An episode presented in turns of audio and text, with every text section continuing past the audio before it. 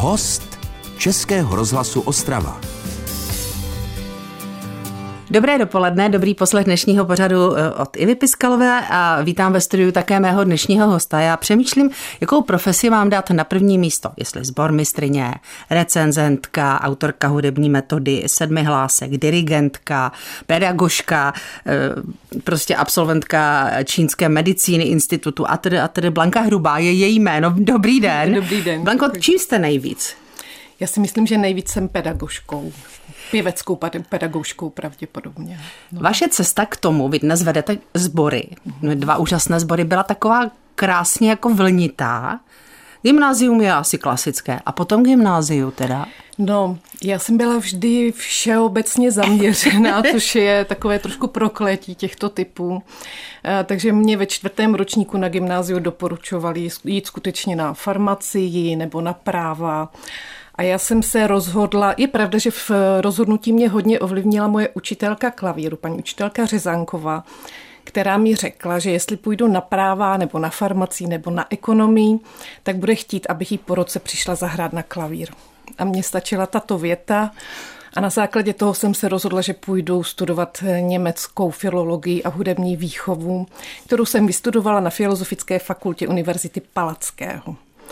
Potom jsem dlouhou dobu učila eh, český jazyk, který jsem si ještě v průběhu studií přibrala, německý jazyk, hudební výchovu, ale protože mě vždycky zajímala filozofie a psychologie, tak jsem čím dál víc eh, inklinovala k alternativnímu studiu hudby. To znamená, nejprve mě zajímala muzikoterapie, začala jsem ji studovat art, arteterapie, a to je jenom krůček k solovému zpěvu. A když jsem začala studovat solový zpěv, nejprve u paní docentky Míčkové, která vlastně mě provází celý můj pěvecký zralejší život, bych to tak řekla, tak eh, vlastně tam mě podnítila, abych šla studovat zpěv na konzervatoř a tam jsem se dozvěděla, že vlastně to, jak hraju na klavír, tak je výborné, takže jsem si rozšířila obor, ještě víc eh, jsem se zaměřila i na klavír a přesto se mi podařilo dostat nejprve eh, na Žilinskou univerzitu na klavír tak úplně zvláštním způsobem, kdy jsem byla doprovodit svého kamaráda, který tam chtěl jít studovat solový zpěv. A já jsem ho tam doprovázela na klavír a tam eh, si mě vyhlídli a oslovili mě, jestli bych v tom červnu nezačala uvažovat ještě o třetím kole přijímacích zkoušek na klavír, které jsem potom udělala v září. Udělala jsem je. Tam si mě vyhlídla paní docentka Šašínová, kterou zase jsem neznala. Všichni mi říkali, jak se k ní dostala.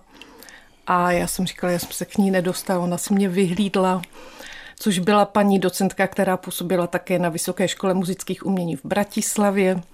Takže tak, takovým obloukem, ano. No, takže to jste taky dostudovala, teda To jsem dostudovala, no. Takže, když to zhrnu, tak gymnázium, konzervatoř, VŠMU a Univerzitu Palackého.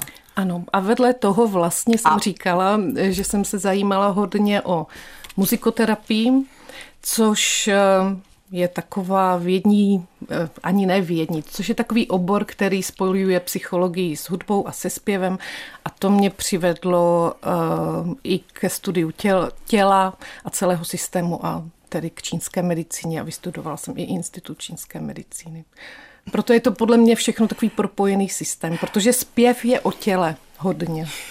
Bez zesporu zpěv eh, a, a vůbec jak to tělo funguje, tak to no. ze sebe vydává. Jako říká se, že není člověk, který by se nenaučil zpívat, že takové to, jak říkají lidi, že nemají hudební sluch a tak dále, tak eh, že to není tak ve skutečnosti. Tak mhm. nevím, jestli se s tím stotožníte. Myslím si, že každý člověk umí zpívat. Tak, ale, no. ale musí to v sobě odhalit.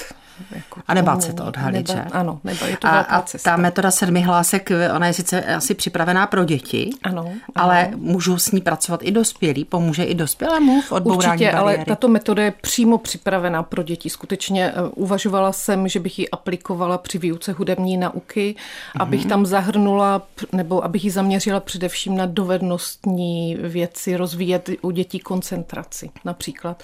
Mám pocit, že na základních uměleckých školách vyžadujeme, aby se uměli děti koncentrovat, ale moc je jako k tomu nějaké, nějaká cvičení až tak se nevyužívají. Tak, milí posluchači, já myslím, že na úvod eh, eh, jste si udělali obrázek, s kým budete mít v příštích minutách tu čest. Mohu vám slíbit, že se budeme bavit o zborech, které fungují úžasně pod dirigentskou taktovkou Blanky Hrubé, ale také už o zmíněné čínské medicíně a o té metodě s názvem sedmi hlásek. Český rozhlas Ostrava, rádio vašeho kraje. Tak a teď půjdeme asi do školy s mým dnešním hostem Českého rozhlasu Ostrava Blankou Hrubou, která, jak už jsme před chvílí řekli, vystudovala, na co si vzpomenete, a teď se věnuje hodně i e, výchově mladých e, klavíristů, zpěváků. Asi víc zpěváků na vysoké škole, nebo? Je to tak zhruba na půl. Na půl. Mm-hmm. Mm-hmm. Takže na vysoké škole Univerzitě Palackého je to obor přímo zpěv?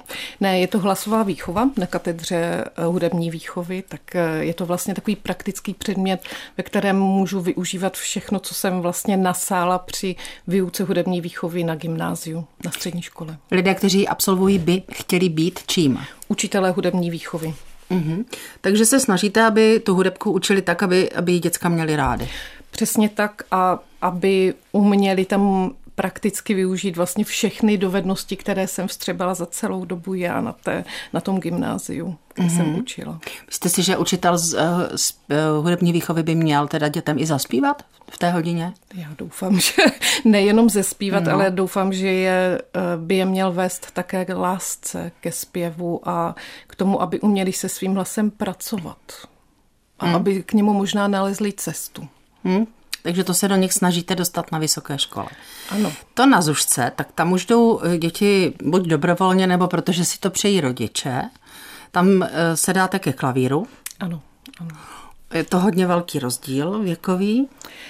Na vysoké škole mám v podstatě dospělé lidi a připravuji je na jejich budoucí povolání. No. Na základní umělecké škole mám v současné době především ty nejmenší a je to pro mě velká inspirace v tom jejich nasazení a v tom v otevřeném srdci, jak přistupují k hudbě.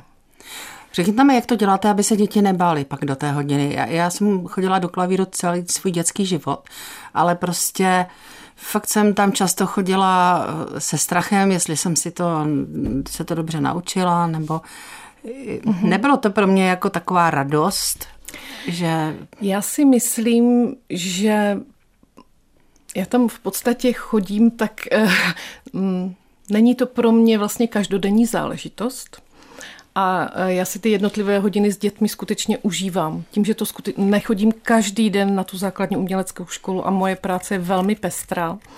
Takže spíš si hodně s dětmi povídám a fakt pro mě samotnou je ta hodina velkým zážitkem, tak doufám, že ty děti se mnou to nadšení sdílí. Ale tak chcete po nich, aby doma uh, chci, taky samozřejmě chci. hráli a já vím, že moje dcera, která v současné době studuje na vysoké škole, mě přirovnala jednou ke své vyučující. Ona mi uh, řekla mi, no ty mi nesmírně připomínáš. Ona je taky takový jako parťák, velmi kamarádská, hodná a je hrozně náročná. Aha. Jo, takže nemyslím si rozhodně, že bych na ty děti v, na základní umělecké škole byla náročná. Ne, ale já si je užívám jako lidí. Ale jako vedete je k tomu, aby se třeba teda k tomu klavíru jako věnovali víc? Nebo Určitě. To, jo? No, to jo. Ale ne, rozhodně to nevnímám jako drill. Snažím se najít takovou cestu, aby je to bavilo mm-hmm. aby, aby jim to dělalo radost. Hodně se snažím stavět taky nejenom na čtení not, ale i na poslechu, aby rozvíjeli i další hudební dovednosti. To znamená, že si třeba s těmi malými dětmi se, že si to vždycky zaspíváme ty písničky, než je začnou hrát. Oni tam zapojí víc eh, vlastně těch schopností, které mm-hmm. mají. No. Takže to jsou takové lázníčky pro vás, chodit do té zušky. Zájem ze strany dětí asi je, že? Je, rodičů velký, velký teď. Mm-hmm. Že zušky zažívají velký přetlak. Mm-hmm. Takže je, je, jsou tam i děti, eh, prostě, které tam chodí, protože chtějí Určitě. i oni. Určitě. Já no. si toho vážím, protože základní umělecké školy nejenom, že eh, vychovávají budoucí umělce, ale vychovávají také budoucí posluchače a obdivovatele, dejme tomu, výtvarného umění a tanečního. Takže hmm. to si myslím, že to je jejich velký úkol. Teď už se vás tak trošku promluvila recenzentka. no, to je pravda, ale vnímám to tak. No. jako to je neuvěřitelné, milí posluchači, co všechno Blanka Hrubá jako zvládne za týden eh, zhlédnout, navštívit. Od Brna přes eh, všechny možné eh, destinace, to také obdivuju opravdu, když jsem zjistila, na co vše píšete recenze, kromě toho, že teda máte povinnosti pedagogické tak a, a dirigentské mm-hmm. ve svém ve svém životě, tak eh, myslím si, že teda eh, se vás teď chci jenom zeptat, kde na to všechno berete čas a máte na to asi 15 vteřin, abyste mi odpověděla. Eh, asi ve svém nadšení, bych řekla. A to jste a zdědila? manžela. A to jsem zdědila po mamince a tatínkovi určitě. Šťastná to žena, šťastný to rodiče, šťastný to manžel. S Blankou Hrubou zase za chvíli. Český rozhlas Ostrava, rádio vašeho kraje. S Blankou Hrubou, eh, dnešním hostem Českého rozhlasu Ostrava, jsme probrali její pedagogickou práci, ale teď už pojďme k těm zborovým aktivitám, protože přiznám se, že to byl takový první impuls, proč jsem vás vyhledala, uh-huh. když jsem zjistila, že v Příboře existuje pěvecký sbor napříč generacemi. Milí posluchači, opravdu to je smíšený sbor tvořený dětmi i dospělými, že jo, paní Blanko? Je to tak.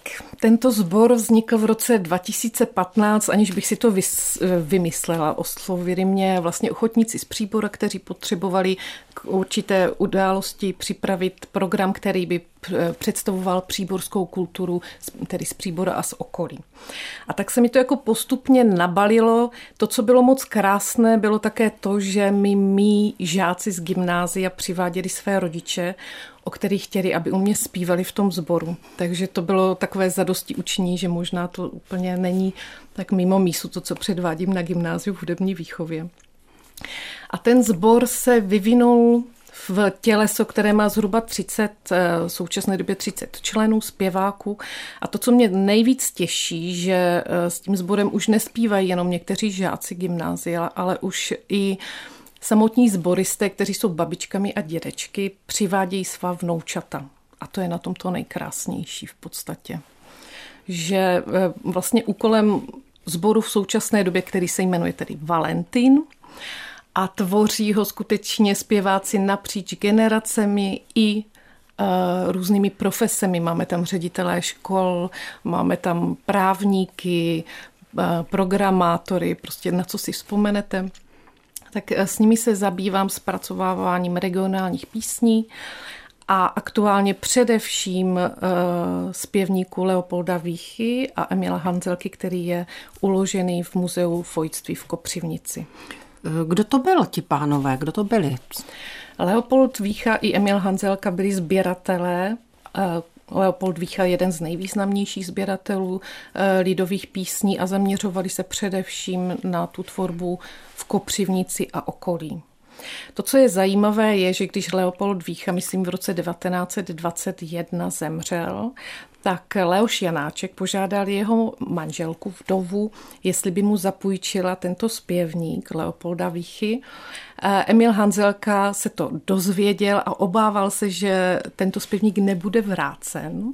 Tak ještě dřív, než si ho zapůjčil Leoš Janáček, tak si ho půjčil od eh, paní Výchové sám. Udělal opis díky kterému se ten zpěvník zachoval a pak ten originál od Leopolda Vícha byl zapůjčen Leoši Janáčkovi a skutečně už se potom eh, nevrátil. Hm. Krásné. Vy tyto příhody třeba vyprávíte i na koncertech, když zpíváte písně z toho sborníku? Některé příhody vyprávíme a o něco poprosíme vlastně vedoucího muzea pana Ondřeje Šálka. Ten je Muzea Fojtství. Muzea Fojtství, ano, ten je skutečná studnice znalostí. No a žádný z těchto zpěvníků není vydán, ještě, takže on nám poskytl originály a to, co je mým úkolem, je vždycky těch šest, sedm taktečků, které tam najdu. Další ty písně nejsou, tak zpracovat, upravit do vícehlasé podoby a udělat celé aranžmo, aby se potom z toho mohl udělat celý koncert. Aha, takže to jsou opravdu jen takové fragmenty? No ty písně nebývají delší, tak 8 taktů. Některé skutečně 6-7, některé 8, mm-hmm. když je dobře, tak 12 taktů. To, to už to je slušné. Mm-hmm. A pak se ty sbory od těch 12 do, já nevím, 65 let? 75, 75. Letí, zkou, zkouší dohromady? No, uh, ano, zkouší dohromady. Uh, kdyby bylo těch dětí, nebo když byla období, kdy těch dětí bylo víc, tak jsem třeba samostatně s nimi naskoušela, ale v současné době skutečně tomu nejmenšímu dítěti je pět let takže eh, to je holčička, eh, která chodí s babičkou, takže v podstatě ta už od babičky všechno má naspívané a řekla bych, že je z nás skoro nejlepší. Jak to všechno z nás paměti. Ti mladí nás krásně válcují tady v tom. Plánujete i koncerty se sborem Valentin? My míváme koncerty pravidelné. Teď jsme měli na Vánoce v Muzeu Fojství klasický vánoční koncert. Tuto neděli nás čeká vystoupení na Valentinské pouti. To je tradiční. Ano, tradiční valentinské pouti v Příboře, protože máme mimo jiné zpracovanou i píseň o tom svatém Valentíně, ke které máme obrázky, takže to je vždycky takové zpestření. Mm-hmm. No a čekají nás další koncerty v Příboře eh, a okolí. Tak to je další, další z činností eh, mého dnešního hosta Českého rozhlasu Ostrava Blanky Hrubé. A v těch dalších minutách se zaměříme právě ještě na to studium čínské medicíny a na, na to propojení právě s tou muzikou, o které jsme mluvili až do této chvíle. Český rozhlas Ostrava. Rádio vašeho kraje. Před chvílí jsem s dnešním hostem Českého rozhlasu Ostrava Blankou Hrubou mluvila o vedení sboru Valentin, který funguje v Příboře od roku 2015, ale on tam funguje ještě jeden sbor pěvecký, ten taky dirigujete jako hlavní dirigentka. Ten název je trošku složitější. Tak je to sbor, který se jmenuje Muzika Priboriensis a tvoří jej mladí zpěváci, vlastně absolventi, většinou jsou to absolventi Masarykova gymnázia Příbor a založila jsem ho v roce 2019 ze svých studentů, kteří byli takové ideální typy, že by možná se jim mohla líbit také stará hudba. Takže se s nimi zaměřují na zpracování staré hudby a takové to jádro, ze kterého jsme vzešli, byla interpretace eh, takzvaného příborského kancionálu, což je státem vyhlášená kulturní památka ze 16. století. A posluchači vnímají tady tuhle muziku, umí to poslouchat? Já doufám, že ano, myslím si, že asi největší úspěch no. má vždycky o Vánocích píseň Narodil se Kristus Pán z 16. století. To je mm. nádherná čtyřhlasá úprava, eh, která vždycky všechny dojme. A my k tomu samozřejmě vždycky máme i komentář a myslím si, že jsou to nádherné harmonie, které vlastně zněly v příboři a v okolí v 16. století, tak to musí řadu lidí oslovit. A to chce prostředí, ale na to ne? Ano, my míváme ty koncerty v kostelích, a v současné době vlastně připravujeme natočení vánočního CDčka, protože si myslíme, že ta nádherná hudba eh, stojí za to nějak eh, nějak zachytit. Hmm, ale mám pocit, že to je taková jako hudba pro určitý typ atmosféry. Určitě. třeba v horkém letním dni jí, horkém letním dni se úplně jako dobře nevnímá. Tak je to duchovní hudba. No. Duchovní hudba. Ale je úžasné, že vlastně všichni ti mladí lidé to je na tom k ní mají blízko. To, a, a je to výjimečné. No a to, co si... A samozřejmě neděláme jenom ten příborský kancionál. V současné době ráda pátrám. Takže v současné hmm. době jsme se věnovali hodně eh, Pavlu Josefu Vejvanovskému, u kterého jsem zjistila, že On měl teď výročí z 330 let úmrtí. A já jsem nevěděla, že nejenom, že jeho pravděpodobné místo narození je Hlučín, ale zjistila jsem, že i Hukvaldy. Mm-hmm. Takže jsme vlastně udělali takovou síť koncertů, ve kterém jsme k jeho výročí připravili vánoční moteto, eh, které se jmenovalo Zhuru pastýři a to, co bylo na tom krásné, že jsme nikde nenašli nahrávku. Mm-hmm. Nahrávka neexistovala a my jsme prostě museli z partitury vytvořit úplně nový útvar. Něco nového. No. Paní Blanko, řekněte mi, jak odpovídáte na otázku teda, eh, co je to čínská medicína? čínská medicína je léčeb, logický, racionálně vystavený léčebný systém, tradiční čínská medicína, který uh, napomáhá člověku, aby poznal sám sebe. Eh, to, jak funguje jeho tělo, jeho duše, dejme tomu, jak je za, do celého systému zakomponována a učí ho eh, obrátit pozornost sám do sebe a aby sám sobě víc naslouchal. Což je zase ale s tou hudbou propojení, Což jak už jsme říkali na začátku. A s tím zpěvem. No.